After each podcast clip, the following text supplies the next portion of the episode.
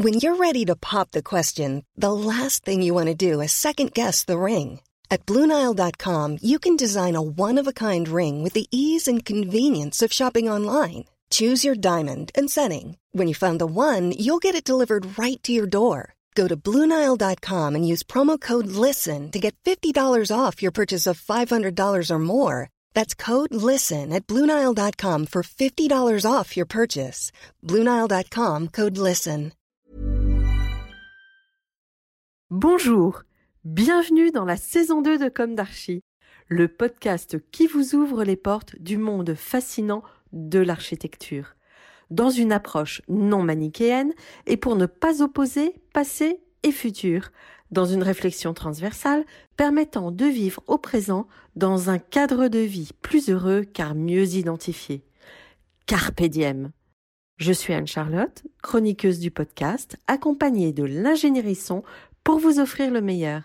Merci et heureuse de votre fidélité. Maintenant, place au talent.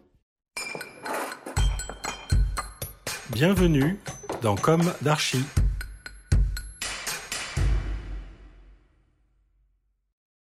Chers auditeurs, ravis de vous retrouver aujourd'hui en compagnie de Parc Architecte. Bonjour Brice Chapon. Bonjour. Bonjour Émeric Lambert. Bonjour.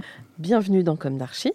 Vous êtes architecte diplômé, tous les deux en 2003, de la prestigieuse école d'architecture de Lausanne, le PFL, et à la tête de votre agence Parc Architecte que vous avez cofondée en 2009. Émeric, tu obtiens ton doctorat en sciences de la ville au sein de la même école en 2012. Vous dites concevoir au sein de Parc Architecte des dispositifs environnementaux. En effet, vous vous définissez comme architecte des milieux. Vous allez nous expliquer cela. En 2012, Parc Architecte est lauréat des AJAP, album des jeunes architectes et paysagistes. Vous avez été inscrit au palmarès 40 Under 40. Vous avez été nominé au prix de l'écart d'argent pour la première œuvre. Enfin, vous avez reçu le prix Archie contemporaine. Vous avez déjà très honorablement construit en France, en public et privé. Vous avez publié, vous vous accordez le temps de la recherche. D'ailleurs, vous enseignez tous les deux, Brice à Strasbourg, avec Jérôme Villemar, qu'on a déjà reçu ici. Et Émeric, tu enseignes à Versailles. Alors, on va commencer par le début. Quels sont vos parcours respectifs, votre jeunesse, où s'est ancrée votre envie d'architecture Comment se sont déroulées vos études, tout d'abord à Lyon, puis à l'école polytechnique fédérale de Lausanne Alors, lequel prend la parole en premier? Je, je vais prendre la parole en premier. Alors, Brice. Bien. Quels sont nos parcours, effectivement? On- Moi, j'ai débuté mes, mes études d'architecture à Lyon, à l'école d'architecture de Lyon, pendant trois ans. À l'époque, c'était encore le DEFA. Mais, Certaines... euh, je t'interromps. Ah, auparavant, qu'est-ce qui t'a donné envie de Ah, qu'est-ce qui m'a donné envie d'être architecte? Peut-être d'avoir baigné dans, dans la culture graphique et euh, de par mes parents qui étaient enseignants en art appliqué, et puis d'avoir des, des livres à disposition, ce genre de choses, de- d'avoir une proximité avec cet univers, de regarder des bâtiments. Et je crois aussi d'une fascination que j'avais pour un livre qu'on avait à la maison sur Frank Lloyd Wright avec en couverture la maison sur la cascade. Cette Mhm. fameuse photo la plus connue, Mhm. mais qui m'a fasciné, fasciné, fasciné, me fascine toujours en fait. Je crois que c'est un- voilà, c'est mon accroche, elle est là, très intime. hein. C'est très très intime. Et puis donc du coup, ben, je me suis engagé dans les études euh, d'architecture euh, avec l'idée d'abord d'aller faire du paysagisme. En fait, parce que on peut s'inscrire à l'école de Versailles que deux ans après le bac, et euh, j'avais un peu cette envie-là. Et finalement, une fois dans, dans l'architecture, j'y ai pris goût. En fait, voilà, on tombe, on tombe dedans et on ne s'arrête plus. Et puis, euh, après quelques années, euh, la proximité aussi avec la Suisse, j'ai beaucoup vécu dans l'Est de la France, euh, voilà, donc une certaine proximité géographique, m'a donné envie d'aller voir ce qui se passait à l'EPFL.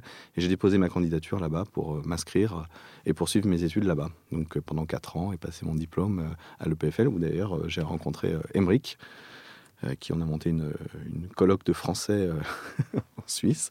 C'était une belle période. Et voilà comment s'est déroulée euh, cette, euh, cette vie-là. Et toi, Émeric Alors moi, euh, à la base, je voulais pas forcément être architecte. Euh, je sais pas trop ce que je voulais faire, mis à part faire des projets. Donc en fait, moi, j'ai commencé par des études d'ingénieur. Euh, j'ai fait une section art plastique euh, à l'école d'ingénieur et j'ai découvert par euh, mon premier colocataire qui avait une double formation ingénieur archi. Et c'est comme ça que je me suis dit que j'allais faire ça. Donc, au bout de deux ans, de faire la double formation. effectivement, là, pour le coup, je suis vraiment tombé dedans. C'est-à-dire que en architecture, on faisait vraiment des projets, là où en ingénierie, on était plus concentré sur comment les réaliser. Euh, et donc, une fois tombé dedans, ben, voilà l'enchaînement. Et à la fin du cycle d'ingénierie, euh, ben, il fallait aller terminer en gros ce qui s'appellerait aujourd'hui le master et le diplôme. Euh, j'avais envie de changer et puis peut-être d'aller chercher des choses un peu plus stimulantes. Donc Paris ou Lausanne, voilà. Et étant suisse et ayant été pris à Lausanne, je suis allé à Lausanne où j'ai rencontré Brice, même si on s'était croisés avant à Lyon, mais sans se connaître. Parce que nous, on était un peu les extraterrestres ingénieurs qui arrivions dans l'école, voilà, où on était accueillis d'une manière. voilà, un peu froid. Hein. euh, voilà. Après, le parcours, c'est aussi surtout une enfance en maison, en pavillon, même on peut dire, qui est, je pense, assez importante. C'est-à-dire que toi, tu as paysagisme, mais tu étais quand même plus dans les champs que moi, entre guillemets, euh, là où moi j'étais bah, voilà, dans le suburbain euh, qui a pas mal compté euh, dans notre réflexion. Et puis après, bah, Lausanne, où là, la surprise de Lausanne, où on apprend les choses assez différemment. Mm. Elle avait déjà cette réputation, parce que c'est une des meilleures écoles à travers le monde, enfin en tout cas elle est réputée. Bah oui, c'était une très bonne école. Bah, c'est surtout qu'il y a beaucoup de moyens, on va être honnête. Mm. C'est pas les mêmes moyens. Après, c'est pas le même esprit. C'est vrai qu'on était assez désarçonné quand on arrive euh, dans le premier atelier, la première semaine, euh, où on nous donne un programme. En l'occurrence, c'était des bureaux pour la télévision euh, italienne à Turin, au pied de la Mollet. et vous étiez ensemble Oui, on était dans le même atelier. On était dans le même atelier, mais on s'était mis. Mm en deux groupes différents. Et voilà. Et là, effectivement, quand on vous dit, bon, bah, pour la semaine prochaine, on veut plan, euh, coupe, façade, maquette. Là, en tant que Français, vous vous demandez où est le concept. Et je cherche pas l'idée, tout ça, en réfléchissant quelques semaines avant de m'y mettre. Non, là-bas, c'était l'inverse. On fait, et puis une fois qu'on aura quelque chose, on pourra en discuter. Et là, c'était un peu le choc. mais voilà, c'est. C'est-à-dire qu'on a vraiment appris la, valeur du dessin comme élément constitutif et de travail, de recherche pour l'architecture. C'est clair qu'on a eu un peu cette surprise. Mais ce qui était intéressant aussi dans cette école, c'est que finalement, euh, on était dans le même atelier, mais il y avait aussi ce caractère très international. C'était des travaux de groupe, si je me souviens bien. Et on avait chacun, respectivement, euh, une équipe très internationale avec euh, un coéquipier allemand et canadien. Et toi aussi. Mm. Donc c'était un projet où il fallait aussi chercher un consensus et, aborder la, discussion. Donc c'était très, très stimulant. Ouais, avec des cultures vraiment différentes. Vraiment contrastées. Mm.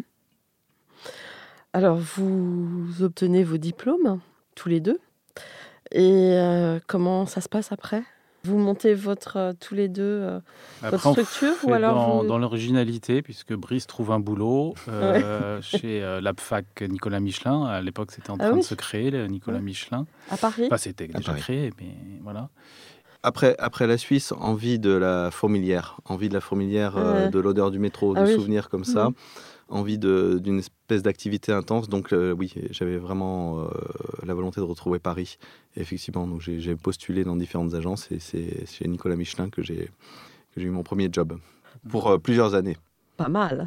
oh oui, c'était super intéressant. J'ai beaucoup appris là-bas. Et Émeric m'a Après, il m'a pistonné. Voilà. J'ai dit, Émeric, viens. chercher du monde. Et, voilà, donc euh, pas très longtemps après, je crois, deux, trois semaines ou quelques mois, je sais pas.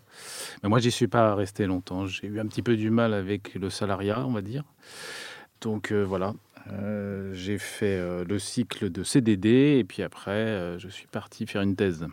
Ah. Voilà, donc un an et demi et faire une thèse. Et après, pour financer la thèse, je faisais, de par ma casquette un peu ingénieur et les stages que j'avais faits, je faisais en fait de la direction de chantier pour d'autres architectes, notamment Christian Ovette, avec qui euh, voilà, j'avais bien sympathisé durant mon stage. À Lausanne, on fait un stage de un an moi, j'avais fait un an euh, chez Christian Vett, même si au départ, l'idée c'était de faire six mois, six mois, mais au bout de six mois, elle m'a proposé de continuer euh, en tant que chef de projet, donc ça se refuse pas vraiment.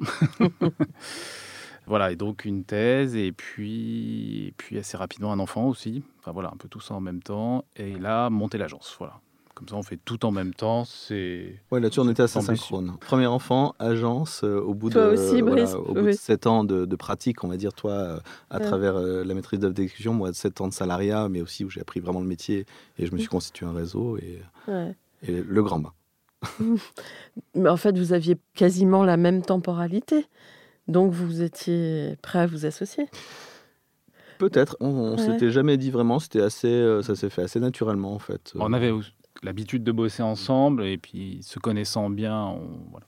je pense qu'il y a une espèce de complémentarité assez naturelle. On n'a même pas besoin d'en parler. Ça, ça se fait assez naturellement parce qu'on a fait quand même plusieurs projets ensemble. Peut-être pas les projets d'archi, plutôt les projets de, avait à ouais, côté. ouais, théorique. Euh, mais donc euh, voilà, c'est venu assez naturellement. ouais. Ouais. Et puis, il y en a une complémentarité, ouais, tu disais un peu naturelle, c'est-à-dire que toi, tu, tu, tu, tu abordes les projets par la, pas- beaucoup par la, la, la- la pensée. Moi, je suis quelqu'un qui, qui suis plus dans l'action, une forme de, de pensée sauvage, un peu comme ça. là. Et ensuite, euh, j'ajuste et je réfléchis, et on, et on se rejoint, en fait, toujours comme ça, sur un terrain. Et quand on se rejoint, c'est qu'on est convaincu que le, le projet est bon, qu'on on tient quelque chose. Il est arrivé sur un sujet que vous... la rencontre ne se fasse pas? Ça arrive que ça prenne du temps pour que la rencontre se fasse. Mais, Mais, ça veut dire qu'on est toujours. convaincu ni l'un ni l'autre. Ouais. Et c'est- un bon outil pour nous de, de mesure, en Ouais. fait. Bah, le, le signe qu'on cherche, enfin, je pense comme beaucoup, mais c'est le moment où on sent qu'il y a une évidence. Ouais. C'est-à-dire quand il y a, entre guillemets, les questions disparaissent, euh, ça veut dire qu'en fait, elles ont été intégrées dans le projet et que donc ça devient évident. Bon, des fois, on a effectivement, on n'arrive pas à le trouver et généralement, effectivement, le projet quelque part est, est un peu moins bien aussi s'il n'a pas trouvé cette espèce euh, ouais, euh, d'équilibre, d'évidence qui fait que tout le monde est, est convaincu. Et quoi. satis- ouais, convaincu. Aujourd'hui, l'agence euh, a combien de salariés? Enfin, Vous êtes combien en tout? Alors, on navigue entre. on- la taille de l'agence en ce moment, là, depuis quelques années, navigue entre 10 et 15 personnes. Voilà, c'est Ouais. un peu notre échelle. ouais, Ce qui fait, permet de garder de l'agilité, j'imagine. Exactement, réactivité. Et c'est une équipe. euh, Enfin, tous les gens dans, dans l'agence, on ne travaille pas avec des gens en freelance, donc ce sont des salariés, la plupart en CDI, d'ailleurs, tous en CDI. Euh, L'idée qu'on a aussi, c'est de vraiment constituer un esprit d'agence, c'est-à-dire des gens qui sont fidèles, un cadre de travail agréable pour tout le monde, respectueux de, de la vie privée et pas qui, qui ne déborde Ouais. pas. En fait, Pas en charrette Voilà. permanente. La, la vie privée reste importante, l'équilibre, hein, pour que Mm. ce soit sain pour tout le monde. Et ça fonctionne plutôt bien, ça nous permet d'être assez agile, justement. Oui, puis j'imagine que grâce à cela, vos salariés sont fidèles. Alors, ils, ils sont Ouais. relativement fidèles. Après, ça reste des. Il y a des cycles. hein. Les gens font Oui. 4, 5 ans, et fait. puis ils, vont, ils ont envie d'aller voir ailleurs ou éventuellement de se mettre, euh, se lancer à leur compte. Voilà, effectivement. Auquel cas d'ailleurs on développe un peu des, on continue des partenariats euh, qui permettent aussi à ceux qui partent, enfin comme moi j'avais fait notamment avec Christian en fait, euh, D'accord. on a lancé l'agence parce que j'avais un gros chantier à suivre à Lyon, donc là c'est aussi d'essayer de- d'aider ceux qui construisent leur propre activité, de, voilà, de les Mm. aider à débuter. quoi. À démarrer. Alors, l'une de mes questions récurrentes dans Comme d'Archie est est-ce qu'aujourd'hui, vous avez le sentiment d'avoir accompli ce que vous imaginiez à la sortie de l'école? J'adore cette question. Ah, je te la laisse. Euh, bah, c'est marrant, c'est une bonne question pour des 40 et quelques nerfs. Euh, et oui, et donc on enfin libéré de ce carcan de se dire euh, il faudra que plus tard, euh, voilà, parce que c'est vrai qu'il y a un peu un cycle, on va à l'école, on fait les études, premier boulot. euh, Je pense que voilà, c'est une forme de libération, d'avoir réussi, un, à monter sa propre agence, deux, qu'elle survive, trois, qu'elle fasse quelques projets qui, voilà, qui intéressent d'autres, et d'avoir réussi à être enseignant. Euh, C'était quand même aussi un- une chose dont on avait très envie. Et puis de réussir à publier aussi. Donc, euh, voilà, on est Donc, une vie épanouie, complète. Oui, une, une vie plutôt épanouie et, complète, mais qui- qu'il faut euh, toujours stabiliser. hein. Ouais. Ça reste un métier euh, qui est basé sur un équilibre. Et donc cet équilibre, il faut l'entretenir en permanence. Mais néanmoins, ouais, on est plutôt satisfait de notre... Effectivement, on découvre ce qu'on savait déjà un peu, mais c'est que c'est quand même un métier d'endurance. Hmm. Et c'est vrai que bah, les plus jeunes collaborateurs ou même des collaborateurs externes sont toujours assez surpris de découvrir le, le timing d'un projet qui est, on va dire, autour de 6-7 ans de moyenne, un projet. Toujours. Oui, c'est assez rare. Il, il peut y avoir des projets express, mais c'est assez rare en fait. C'est assez Ouais, rare. Les mieux, c'est 3-4 ans. quoi. 3-4 C'est difficile de faire rapides. plus court. Et encore, c'est que là, effectivement, il faut un maître d'ouvrage, euh, entre guillemets, euh, qui pilote bien, euh, qui est soutenu, euh, voilà, qui est attendu, parce que c'est vite beaucoup de complexité qui arrive. euh, Beaucoup d'occasions à, ce que le projet capote. Ça, c'est... Mm. Voilà, tout à fait. à tout moment Voilà. de son parcours. Ah, Nous ouais. sommes dans un monde vraiment démocratique sur cet aspect-là, c'est-à-dire que tout le monde a- peut dire quelque chose. Alors effectivement, à force, c'est un peu pesant parce que les équipes de conception sont énormes entre tous les BET, les bureaux de contrôle. et Tout le monde a son mot à dire, donc on- il faut, faut satisfaire tout le monde. Et puis après, il y a les voisins, par exemple, voilà, qui Ah. eux n'étaient pas au courant du vraiment du projet qui arrivait, qui là sont pas contents et attaquent, enfin des trucs comme ça. ou- Mais c'est voilà, c'est ce métier où quelque part pour y arriver, il y a une petite euh, carapace à se faire parce que c'est quand même un peu l'endurance de l'échec, hein, ce métier. Mm. Par rapport au nombre de candidatures et de projets lancés, ceux qu'on réussit à finalement mettre au monde et qui après sont adoptés par les utilisateurs, par les villes et, et qui survivent, parce qu'il y en a aussi qui ont un temps de vie assez court en fait.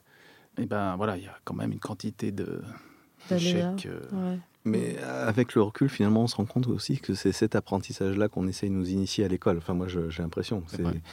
L'esprit de l'école et de l'enseignement en architecture, justement, c'est de former à cette euh, endurance, au mode projet, au fait de mettre beaucoup de soi dans le projet, c'est sûr, pour lui donner corps et vie, mais euh, aussi à opérer un certain détachement quelque part psychique par rapport au projet pour pouvoir être endurant en fait et pour pouvoir s'adapter. C'est intéressant ce que tu dis, Brice, parce que souvent, euh, on entend ici au micro de Comme d'Archi que- qu'au contraire, euh, les étudiants se plaignent un peu de pas être euh, formés à la réalité du métier et euh, qu'on leur donne peut-être trop de liberté alors que c'est un métier qui est fait de beaucoup, beaucoup de contraintes. Et, et c'est un métier qui est euh, sur un apprentissage beaucoup plus long qu'un cycle de licence, master, euh, diplôme en fait. Mm.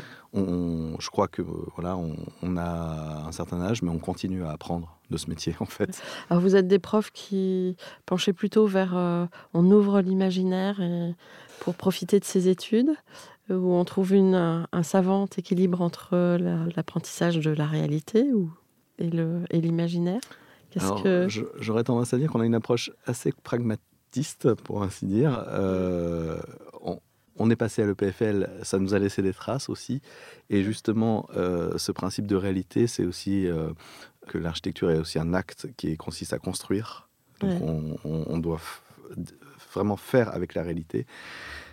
Et je pense qu'on est plutôt des, des enseignants qui trouvons ce- cet équilibre entre l'idée de rêver, la, la conceptualisation, mais surtout le, le dessin et le, la- la- un principe de réalité très fort. En fait. Et qui va aussi justement ouvrir euh, vers euh, des touches de, de questions plus professionnelles, en fait, pour que les étudiants entrevoient ces questions professionnelles à travers leur projet. Ils vont pas forcément y répondre, mais en tout cas, ils vont pouvoir entrevoir les contraintes futures de ce métier, je pense. Et puis, il y a aussi euh, une évolution au cours du parcours, c'est-à-dire que Oui. personnellement, enseignant en licence, en troisième année et en master et en diplôme, j'essaie de différencier les approches en, en licence. Mon idée est plutôt de- d'essayer, euh, je pas, une sorte de petite maïotique de faire advenir le projet et l'étudiant vers son propre projet, puisqu'ils arrivent un peu en fin de cycle où ils ont beaucoup découvert, beaucoup appris, et qui commencent à se poser des questions de comment la suite, euh, qui sont-ils, qu'est-ce qui les intéresse.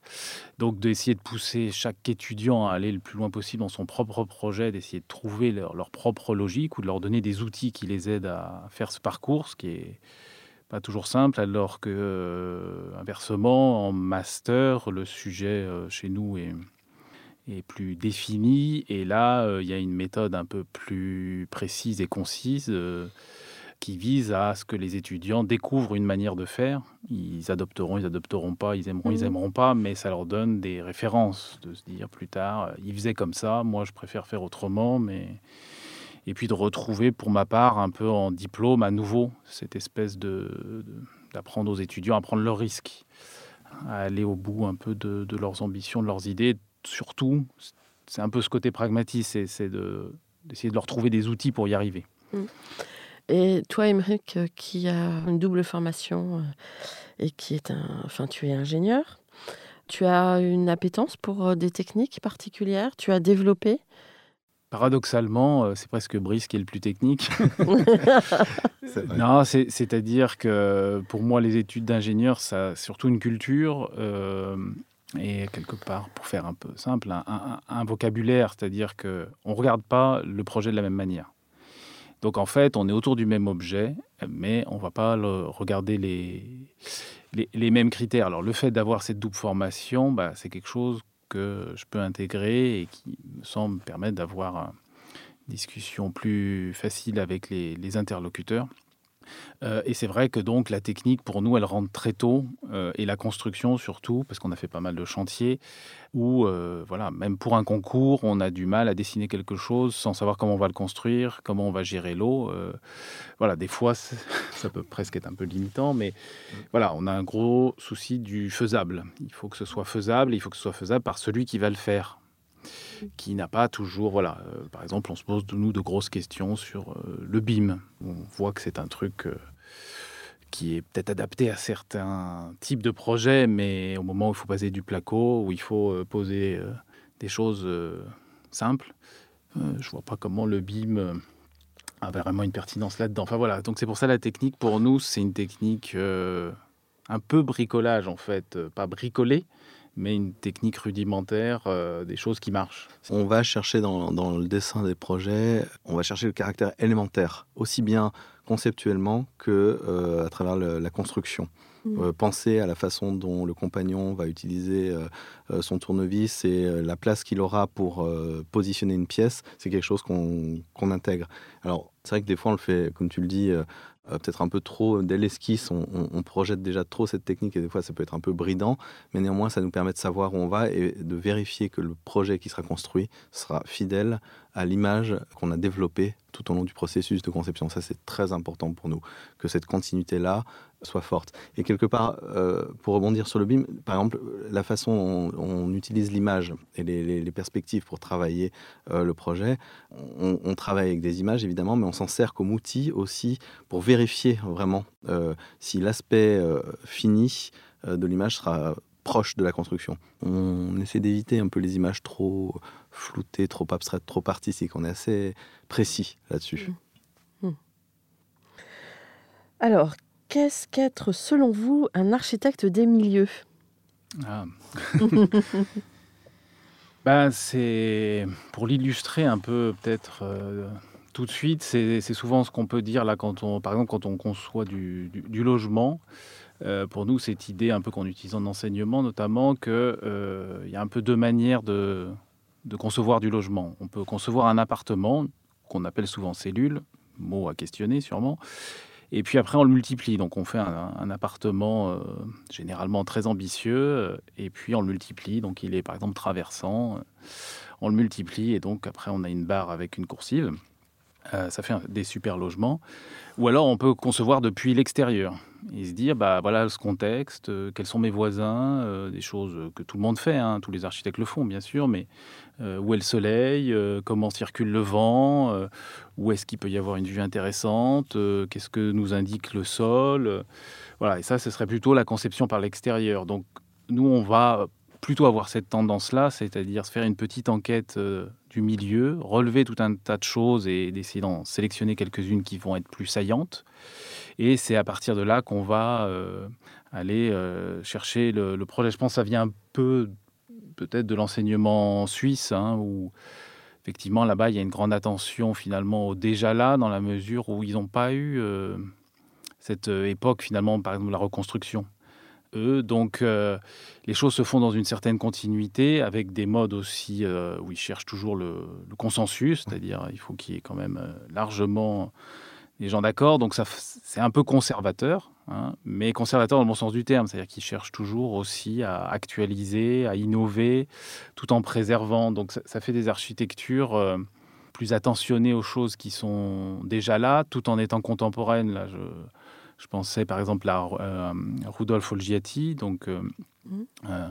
le père du Olgiati de Valerio, qui euh, à Flims a, fait plusieurs maisons, euh, voilà, qui partent de d'anciennes fermes ou d'anciennes bâtisses et qui les travaille euh, avec quelques petites choses, mais qui en fait une maison contemporaine où on ne sait plus trop où elle est. Euh, on voit bien qu'elle a ces deux caractères. Euh, voilà, donc c'est tout un genre d'attitude comme ça. Par exemple, on n'attaque jamais un projet par de la géométrie. C'était une chose surprenante. À l'école, on attaque un projet. C'est vrai que, par exemple, les étudiants allemands nous disaient bah, faut qu'on définisse la trame pour lancer le projet. Chose qui nous paraissait bizarre parce que en tout cas pour moi, voilà, il y avait une idée de euh, le milieu d'abord et qu'est-ce que je vais tirer dans le milieu ou de manière un petit peu plus. Euh, Mais alors pourquoi euh, plus le terme milieu que le terme contexte Parce qu'on parle beaucoup, par exemple, l'architecture studio, moi qui ai bossé pour eux, ils parlent vraiment d'architecture contextuelle. Le contexte, c'est culturel en fait. C'est vrai que le terme contexte, c'est celui qui a été utilisé en Suisse. Mais c'est une approche, on va dire, un peu héritée du, postmodernisme et, du postmodernisme, euh, voilà, des, choses déjà là, donc euh, qui s'est développé ben, à l'ETH à, Zurich avec Rossi, voilà, où il y avait le contexte de la ville ancienne, de la culture, du souvenir architectural. Euh, le milieu, dedans, il y a le naturel en fait, qui revient beaucoup. Et si on élargit aussi dans l'idée d'environnement, il y a les, les gens, en fait, et euh, les acteurs, en fait, mmh. de la construction, qui sont aussi des paramètres qu'on intègre dans la réflexion euh, de conception de nos projets, quelque part. Dans quel contexte va-t-on pouvoir fabriquer le projet? Quels vont être les obstacles qu'on va devoir euh, lever? Des obstacles techniques et réglementaires, des obstacles politiques. Et justement, quelque part, participer à ce milieu ou cet environnement, les gens également. Et on, on l'intègre complètement. Et c'est vrai que tu parlais de la géométrie, Émeric, elle, elle arrive euh, chez nous toujours euh, dans un second temps. Une fois qu'on a posé ces choses-là, on installe pas à pas une géométrie qui va nous aider à régler le projet, mais elle n'est pas du tout euh, essentielle comme première approche sur, sur la feuille blanche quelque part. Mmh. Enfin, c'est intéressant ce que vous dites. On a l'impression que vous êtes très ancré dans, je dirais, dans votre temps en tant qu'architecte, parce que alors à la fois, on a l'impression que vous, il y a quelque chose qui fait penser aux architectes bâtisseurs du Moyen Âge, donc dans, dans le sens euh, on donne vraiment réalité à, ce qu'on projette. Et en même temps, euh, vous parliez du paysage et on en parle beaucoup aujourd'hui, on, y revient. Donc euh, bah, c'est chouette en tout cas. Et c'est vrai que si on parle de milieu, par exemple, on a appris petit à petit en cherchant ça et en ayant ça comme réflexion, à se dire, voilà, quand on fait un immeuble de logement, en fait, euh, il y a les gens, qui est généralement quand même notre sujet de base, mm. mais en fait, il y a plein d'autres gens qui habitent euh, là. C'est-à-dire qu'il y a des plantes, euh, il y a des insectes, il y a des animaux. Et donc, si on se dit, bah, le projet de logement, en fait, c'est loger tout ça, ce n'est pas juste loger les gens, bah, le projet, on l'appréhende pas du tout pareil. Donc nous, dans tous nos projets, en fait, le végétal, etc., il est pensé comme l'habitat des autres habitants de la ville. Quoi, de... Donc un habitat, c'est pas que les, les, humains. C'est aussi les, non-humains. Un, exemple très concret. Positionner un arbre à proximité d'un immeuble de logement. Quel arbre va-t-on planter C'est des discussions qu'on a avec les paysagistes avec lesquels on travaille. Mais à quelle proximité des balcons euh, Et comment est-ce qu'on peut faire interagir justement euh, la corolle d'un arbre avec euh, les, fenêtres d'un immeuble de logement qu'on va construire? Justement, habiter tous les étages d'un arbre, c'est vachement intéressant. C'est presque avoir une cabane dans les arbres. entre le sommet et Alors là, je vais me faire un peu, je vais vous titiller un peu. J'avais lu un article sur un, bâtiment en Chine, je me souviens plus de la référence, euh, où il y a énormément de végétal qui a été intégré. Du coup, euh, cette tour a été quittée parce que ça devenait invivable pour les êtres humains de vivre euh, complètement cernés par l'écosystème. D'une part. D'autre part, personnellement, j'ai l'exemple d'un frelon asiatique ou d'une famille de frelons asiatiques qui visite mon balcon et je suis dans les arbres.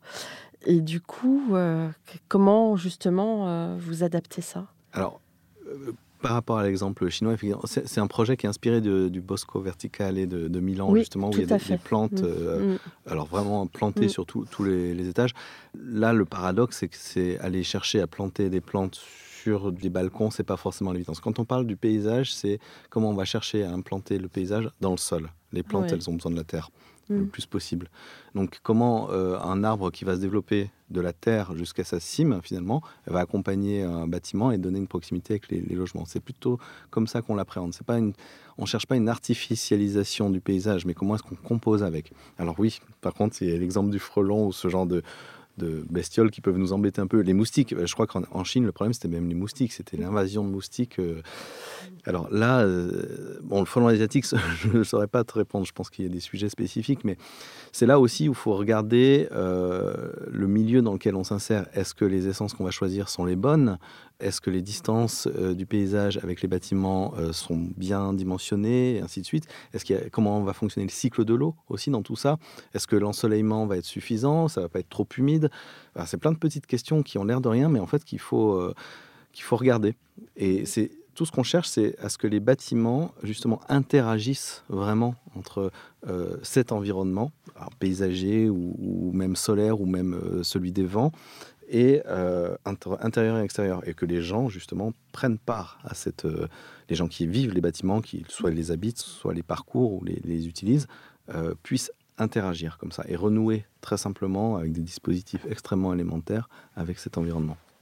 Vous travaillez avec des paysagistes Souvent, oui. Souvent. Et puis même toujours des équipes d'ingénieurs. On a tout un microcosme comme ça d'équipes avec qui on aime travailler. Partenaires. Voilà, tout à fait. Mm. Alors maintenant, on va attaquer l'histoire de vos projets.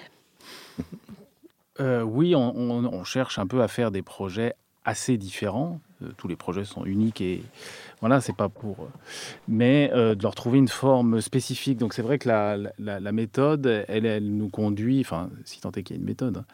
mais une fois qu'on a un peu identifié des éléments forts dans un milieu, on va aller chercher ce qu'on appelle des dispositifs architecturaux, c'est-à-dire des, constructions qui ont de l'effet.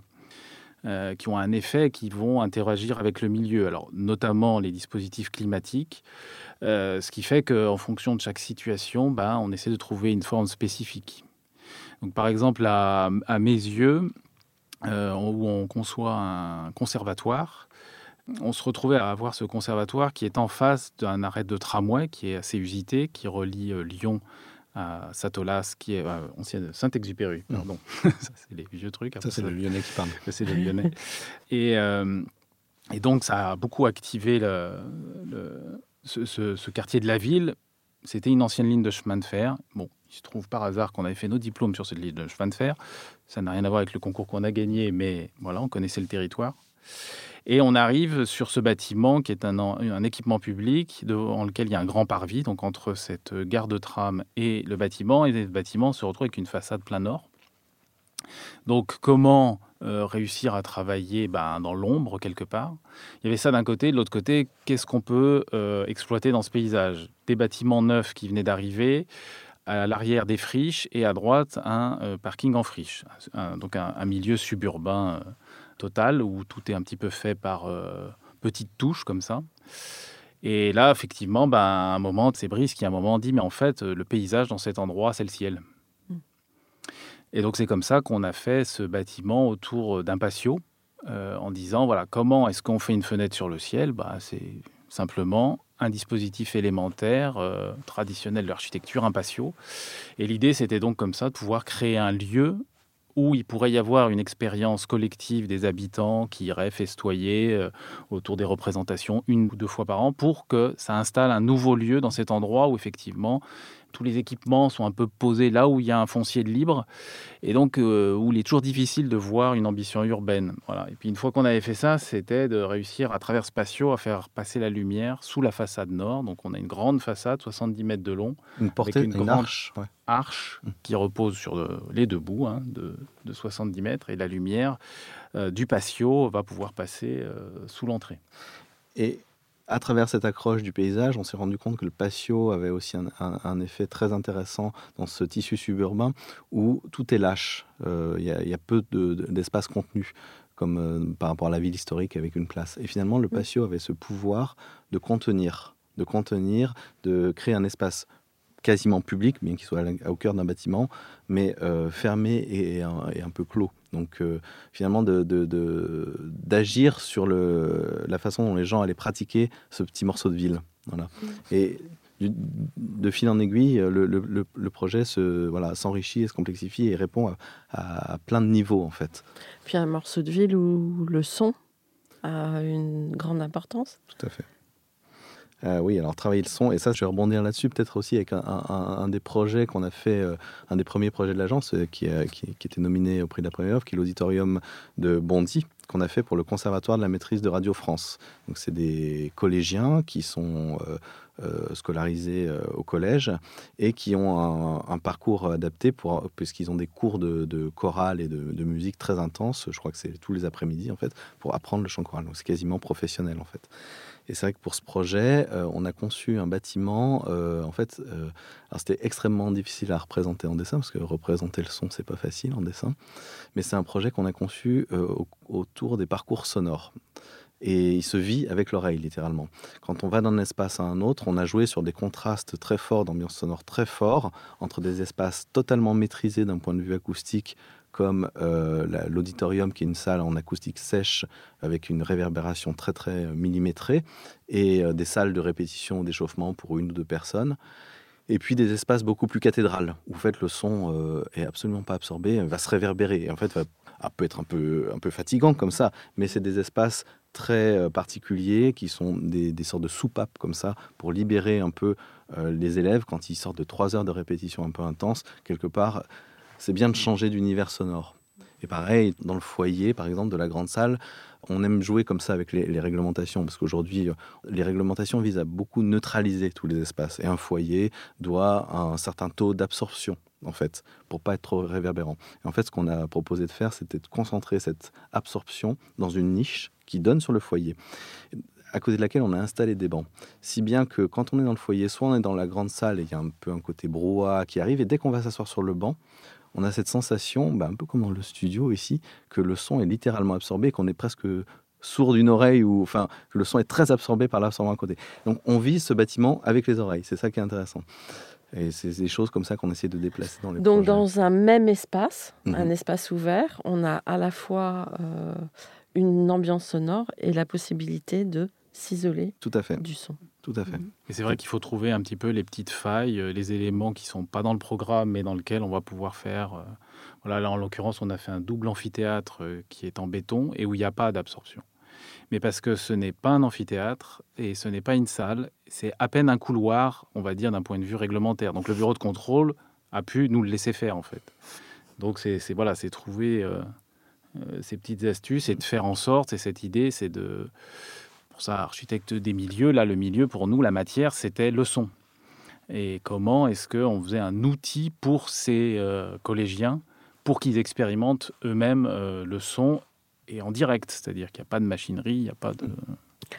Euh, vous êtes devenu quelque part des spécialistes du conservatoire ou bah, on en bah, a fait plusieurs, donc effectivement, ça devient, oui, une de nos spécialités, la salle de spectacle euh, où euh, bah, on a la chance comme ça de pouvoir être effectivement retenu et donc en proposer plusieurs. Euh.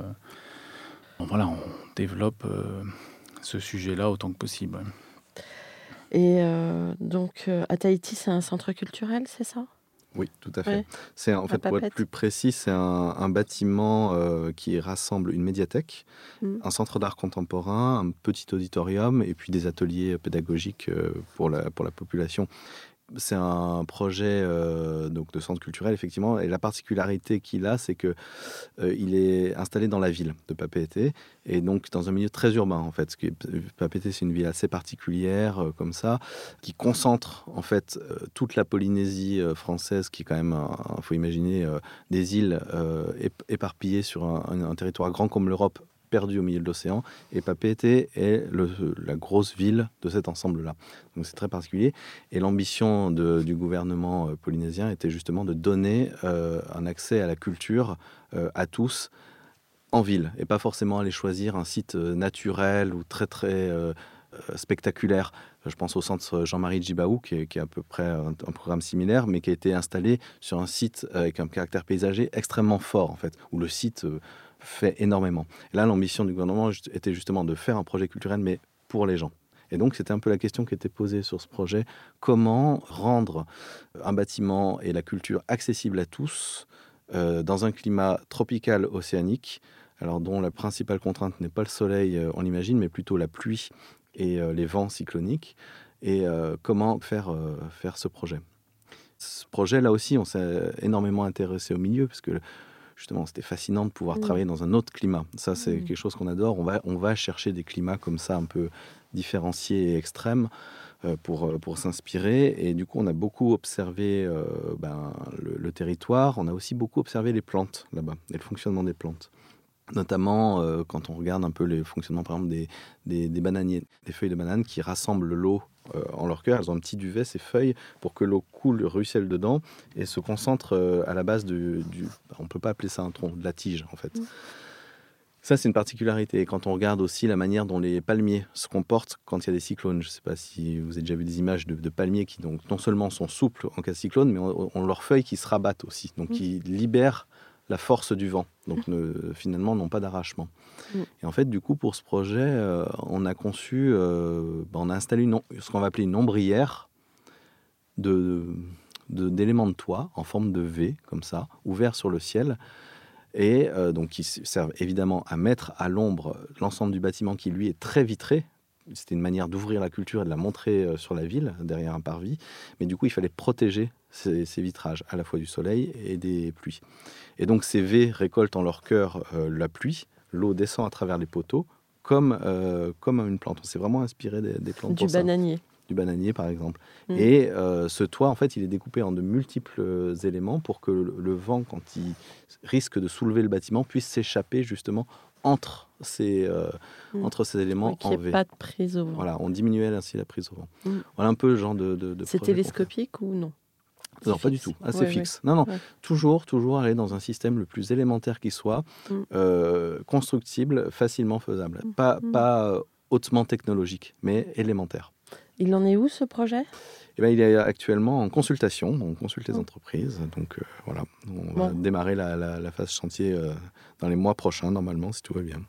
Bon. Puis ça, un petit peu plus théoriquement, ça reprend aussi quand même cette idée un peu ancestrale euh, du temple ou de l'architecture grecque, où euh, les colonnes avaient un écho aux, aux arbres, Mhm. euh, qui servaient de matériel à- à- avant que ce soit en pierre à les construire.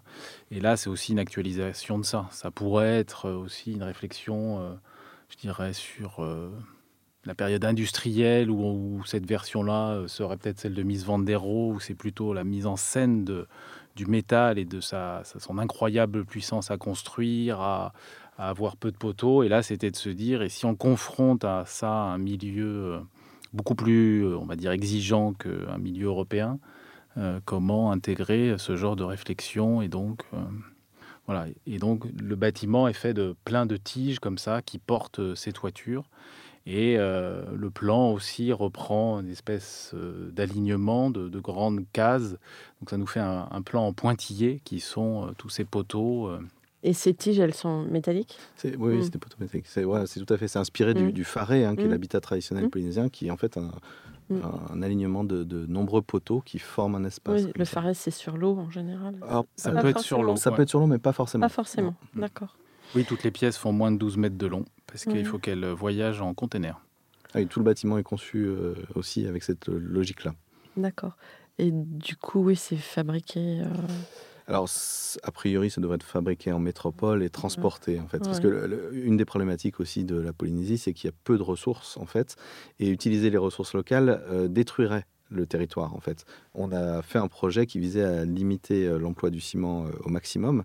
Parce que, euh, à force d'avoir construit que du ciment euh, local, il- les rivières sont ravinées là-bas. mm. Donc on commence à même à importer du sable d'Australie, qui est le territoire le plus proche, hein, c'est à 6000 Mhm. km.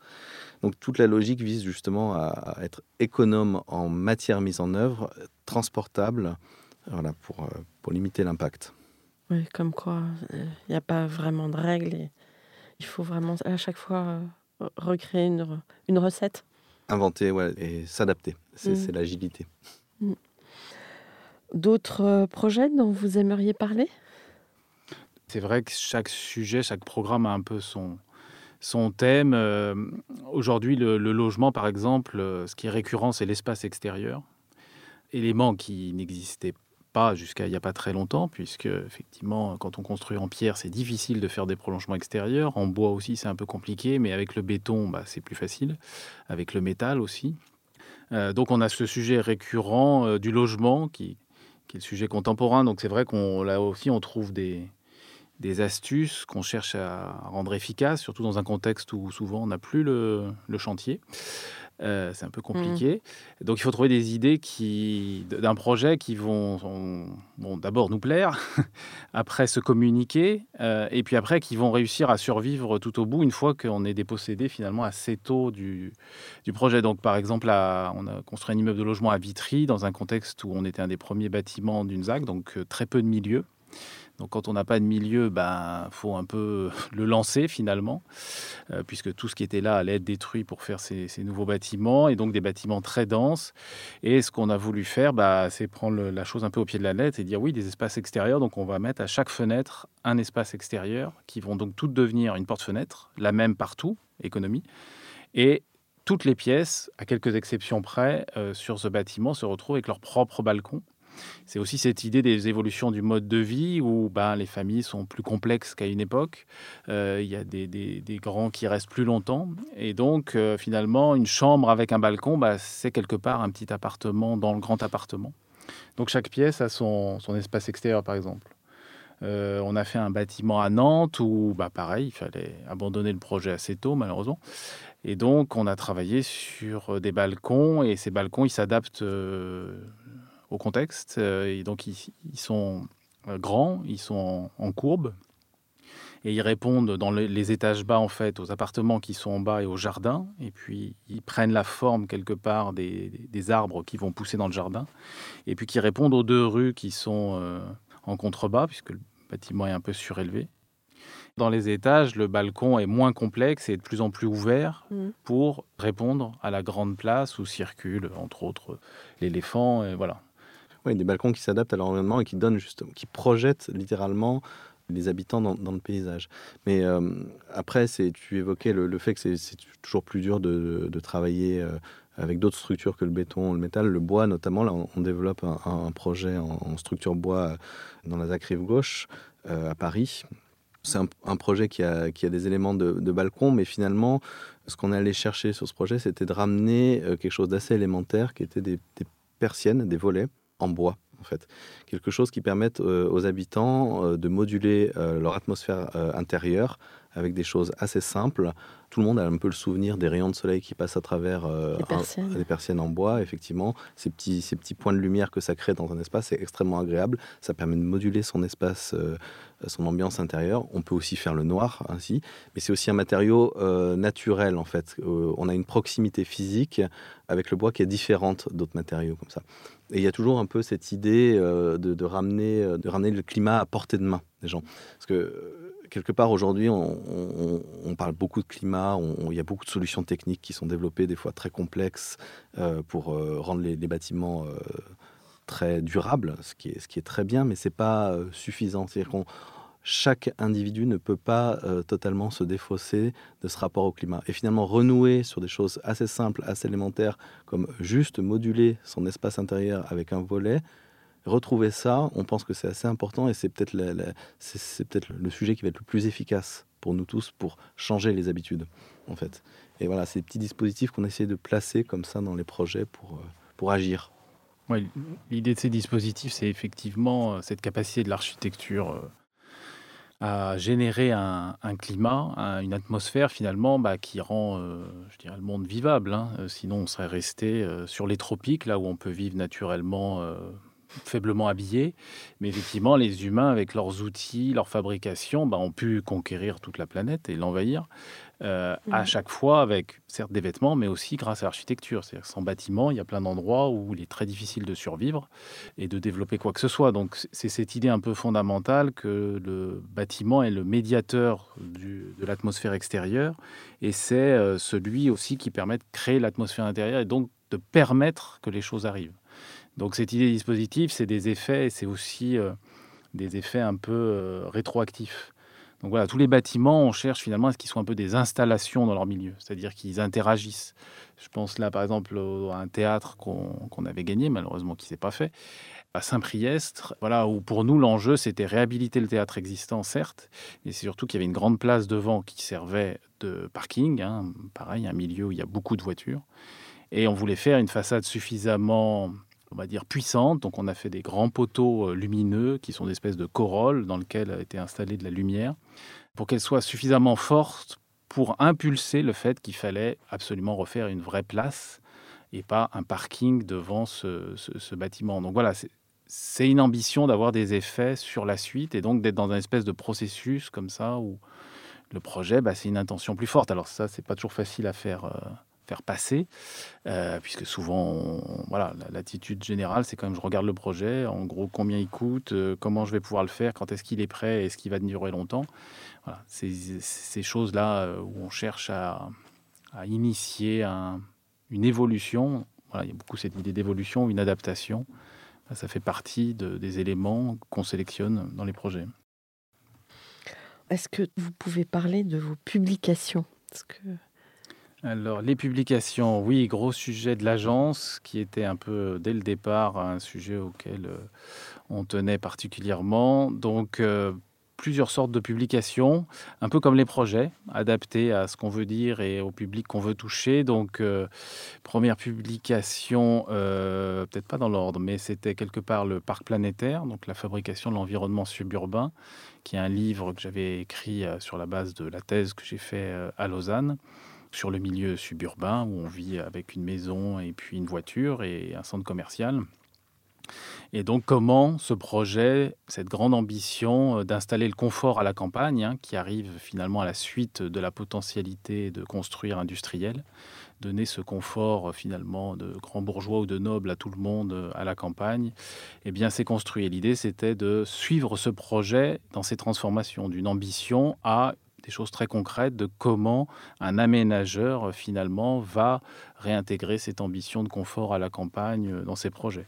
Et puis ça, ça, ça aboutit à cette euh, grande question de fond, hein, ce truc très du moment dont tout le monde parle maintenant, mais cette relation euh, nature-culture, voilà, où on a la maison, le jardin. Puis après, on a fait d'autres publications, donc un blog qui s'appelait Crabzine, euh, qui nous permettait de faire des billets plus courts, d'inviter du monde, donc un autre mode d'écriture, un peu plus sur l'actualité. On a tenté le coup d'un magazine, euh, où on espère toujours un jour peut-être sortir le 2. Un magazine qu'on voulait de, de, recherche pratique, donc on avait fait sur euh, les sites et jardins, et puis plus récemment un livre voilà, qui s'appelle L'architecture comme environnement, qui est là un travail qu'on a fait avec nos graphistes de toujours, donc l'atelier Musli, où on, a essayé de trouver une forme un peu singulière entre euh, la monographie, euh, peut-être une certaine euh, petite prétention à un manifeste, et, en même temps quelque chose d'assez lisible entre le livre de science et le livre d'art. Mm. voilà, où là on introduit bah, cette réflexion du, entre guillemets, du milieu, du fond de l'univers jusqu'au sous-sol de la Terre, et on essaye de replacer les projets par rapport à ce questionnement-là. C'est un livre qui se parcourt comme un scroll infini, en fait, et qu'on mmh. a conçu euh, à la fois dans les textes, dans les images et dans le, graphiquement, comme ça. Quoi. Alors, comment arrivez-vous à tout concilier? On a l'impression que vous avez plusieurs vies à l'intérieur de... tous les deux. Organisation. Ouais, l'organisation, la prise de décision, en fait, je pense, c'est euh, ça tient beaucoup à ça. Éviter de, se laisser dépasser par le temps. Euh, je crois qu'on a tous les deux euh, des familles, on a tous les deux envie de vivre une vie de famille, on a tous les deux envie d'être méthodique, je crois, et, ça, ça, tient beaucoup à ça, en fait. ne pas se laisser déborder par le non-choix, la non-décision, le flottement, en imaginant que le temps va nous permettre de décider, en fait. Voilà, je crois que c'est vraiment, euh, vraiment la méthode euh, Parc. Mm. Et puis après, de, quelque part, de beaucoup délégués aussi. Justement, j'allais en venir à l'équipe. On a déjà parlé de l'effectif, mais vous avez euh, un mode de fonctionnement, d'organisation, j'imagine? Bah, Oui, on, essaie de déléguer, d'assez vite mettre les, collaborateurs en, charge hein, des, des, choses et qu'ils puissent au maximum avancer à leur idée, entre guillemets, leur idée euh, pour faire développer le projet, sachant que, euh, comme on se voit beaucoup, on est tous dans la même pièce.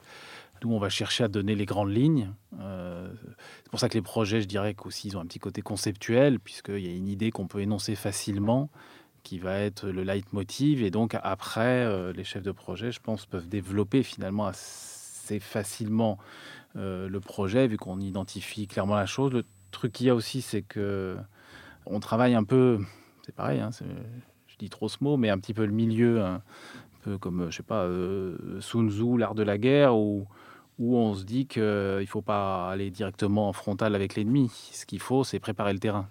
Mmh. C'est-à-dire, on fait en sorte qu'on se trouve dans une situation où les choses vont potentiellement advenir. Donc, c'est essayer d'avoir une ambiance, donner le maximum de confiance aux collaborateurs qui se sentent à l'aise, en confiance, qui, qui sentent et qui trouvent assez vite quel est leur, leur champ de, de responsabilité, d'investigation. Euh, euh, donc, c'est, c'est ça le gros ressort, et puis décider, ouais. C'est aussi faire confiance, en fait, quelque mm. part. C'est voilà, c'est dans l'idée de faire confiance euh, aux autres et puis d'être dans, dans, la discussion permanente.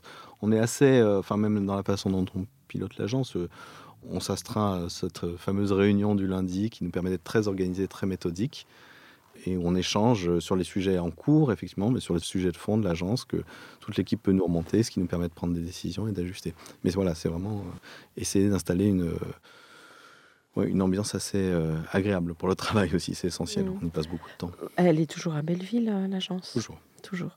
Et d'ailleurs, pourquoi vous aviez choisi ce, cette dénomination parc architecte? Bah, Un parc planétaire. Le parc, c'était un en gros, c'était une réflexion par rapport à la ville euh, et de dire oui, alors il y a eu la ville ancienne ou la ville. Euh, après, c'était, on va dire, la référence a été Las Vegas, euh, puis New York. Et là, c'était de dire, mais oui, mais la ville, en fait, le milieu où on vit, c'est aussi tout ce qu'il y a autour. Et c'est notamment tout le milieu suburbain où vivent finalement de plus en plus de gens, qui est l'ambition de vie annoncée du monde où les citoyens sont beaucoup des consommateurs et où ils veulent ce confort à la campagne et qui fait que toute la planète est devenue un parc. C'est-à-dire que on s'est mis nous-mêmes, euh, les humains envahissants, en finalement, aujourd'hui, c'est la question qu'on se pose, c'est comment est-ce qu'on gère l'atmosphère dans laquelle on vit? Donc en fait, on considère la planète entière maintenant comme un parc où on doit ajouter des espèces, enlever des espèces, euh, voilà, trafiquer un peu tout ça. Euh, cette, cette idée finalement qu'il y a une nature extérieure est fausse aujourd'hui. Ça a peut-être été à une époque, mais aujourd'hui, on sait que toute action comme on va les faire en masse, elles vont avoir un effet. Et donc voilà. Et le truc qu'il y a, c'est qu'on est nous-mêmes des constituants de ce parc. Mm. Alors justement, comment vous imaginez le monde d'après? Vous avez des projections? Euh, c'est la question un peu. Oui, je euh, sais, mais allez, on s'y euh, colle. ben, le, truc qu'il y a, c'est que à la fois on a envie de changer les choses, je pense comme beaucoup, et à la fois on n'est pas trop euh, dans l'idée de la potentielle révolution. Euh, je dirais que voilà, le, paradoxe des révolutions, c'est que c'est très excitant. Euh, malheureusement, si on regarde un peu toutes les révolutions, elles conduisent plus ou moins à la terreur. C'est-à-dire que pour changer les gens, en fait, faut le faire par la force. Le truc qu'il y a, c'est qu'il y a eu une arme de destruction massive, si on peut dire, qui a très bien fonctionné au XXe siècle, qui est le confort. Et c'est ça, en fait, le gros sujet. C'est-à-dire que le confort, ça a conquis tout le monde parce que c'est agréable, parce que voilà, et on est prêt à tout pour le confort. Et aujourd'hui, notre grosse question, c'est que pour aller vers un monde d'après, c'est réinterroger ce confort. Mmh. Et la situation actuelle là, de la pandémie, je trouve qu'elle pose bien cette question. Ce mmh. C'est pas la question écologique en, tant que telle, hein, pas du tout dire euh, oui l'épidémie c'est bien de notre faute, c'est pas du tout ça. Par contre, ça pose à tout le monde, au sens strict, hein, le monde entier, la même question au même moment, ce qui n'était pas arrivé a priori au moins depuis la Seconde Guerre mondiale. Donc là, il y a vraiment une génération qui a une question à se poser ensemble. Et il y a plein de petites habitudes qui ont changé. Et c'est ça qui peut changer. C'est les habitudes latentes qui deviennent plus latentes, mais qui s'installent. Est-ce qu'après ce passage, on gardera les réunions Zoom qui évitent de faire trop de transport, euh, de perdre du temps, euh, d'utiliser des avions pour aller faire des réunions qui ne servent pas à grand-chose? J'exagère. Mais ça consomme de la data. Ça, ah, ça, consomme de la data. Alors après, on peut se dire, est-ce qu'on se fait le bilan? C'est tout à fait possible, euh, mais je pense quand même que, voilà, euh, entre un avion, toute l'infrastructure qu'il faut faire pour tourner l'avion, etc., euh, bah, l'énergie fossile, puisqu'aujourd'hui on ne sait pas trop faire autrement, et effectivement refroidir des centres de data. J'espère que la balance va dans le centre de, de data, mais ces petits décalages, qu'est-ce qu'ils peuvent engendrer? J'ai l'impression, peut-être en étant parmi voilà, des gens un peu favorisés, qu'il y a une grande envie là de vivre et fonctionner autrement, que pas mal de gens vont s'installer ailleurs parce qu'ils ont vu qu'ils avaient un moyen finalement de le faire. Avant, c'était pas vraiment possible. Mais là, ça fait un an et demi qu'il y a des gens, ils sont quasiment pas retournés au travail. Donc pourquoi pas aller travailler ailleurs, vivre ailleurs? Et on peut se dire quelque part que nos villes moyennes en France, qu'on a laissé un peu péricliter depuis euh, plusieurs dizaines d'années, vont se revitaliser. Et ça, ça c'est quelque part plus de la révolution, plus du monde d'après, se dire que les villes moyennes et peut-être euh, les villages vont revivre parce qu'il y a des urbains qui viennent d'ailleurs, qui vont vouloir retrouver de l'urbanité sous une autre forme, qui savent qu'ils peuvent le faire avec ça, bah ça, ça se trouve, ça va être un changement. Euh, là, on a fait un saut, je dirais, dans la pratique informatique en un an, de, comme si voilà, on avait progressé de 10 ans dans l'usage de l'informatique, puisque tout le monde a dû s'y mettre. Et maintenant, c'est là. Donc ça, est-ce que c'est latent? Est-ce que ça va tenir? Est-ce que ça va devenir un outil pour du meilleur? Oui, si c'est pour être plus accro, je ne sais pas, mais... La question, ce serait peut-être aussi d'emblée se dire, est-ce bien utile dans tout ce qu'on fait, dans tous les actes? C'est peut-être ça. Ce, qui est intéressant, c'est que ça, repose la question. Ça, va peut-être répartir effectivement le, une sorte d'équilibre sur le territoire, mais je, te rejoins complètement là-dessus mm. sur le, le caractère euh, simple et justifié de chaque geste, chaque décision mm. qu'on prend, chaque déplacement.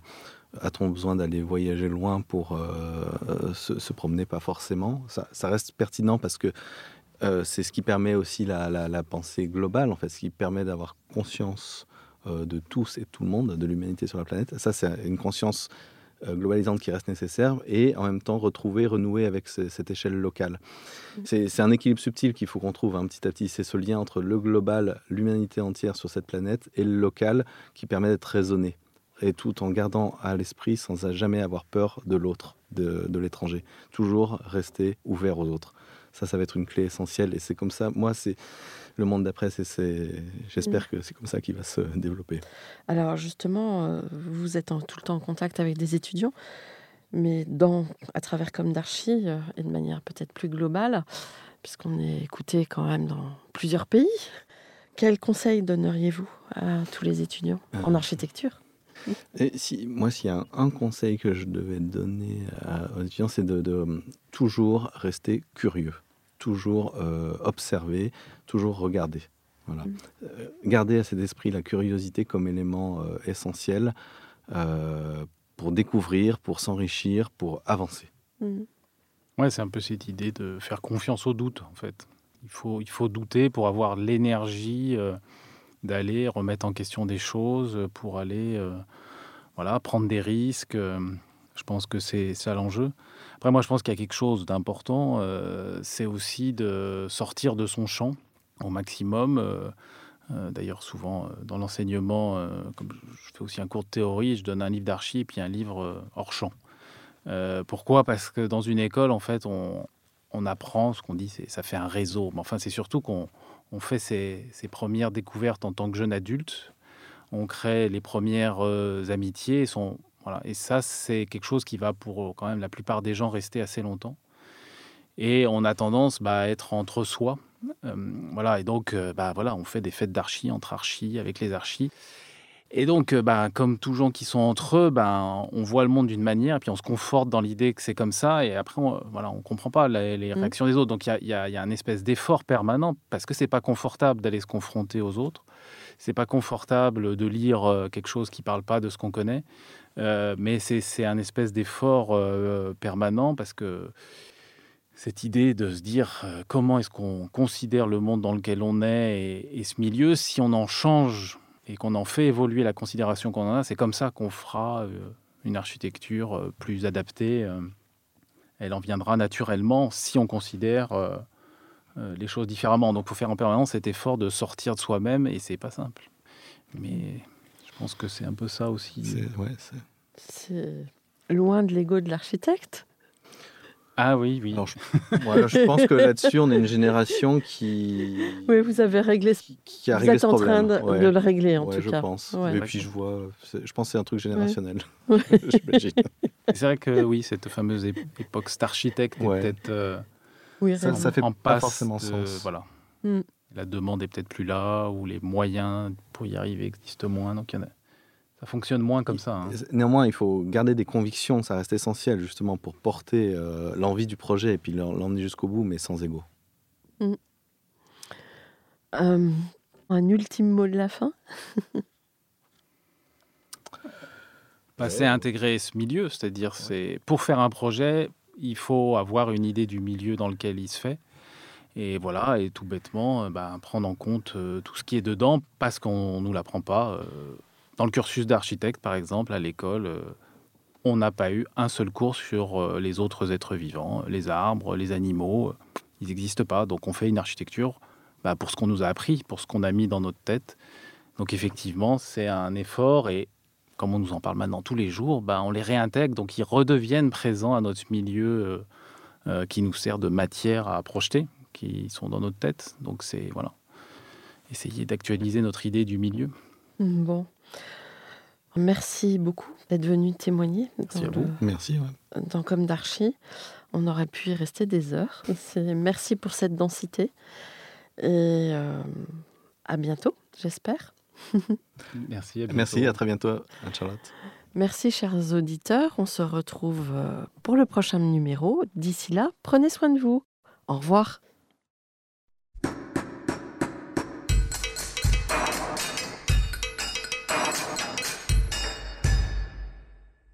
Chers auditeurs, merci pour votre écoute. N'oubliez pas de retrouver nos sujets en avant-première sur Instagram à l'adresse comme d'archi podcast, C-O-M-D-A-R-C-H-I podcast.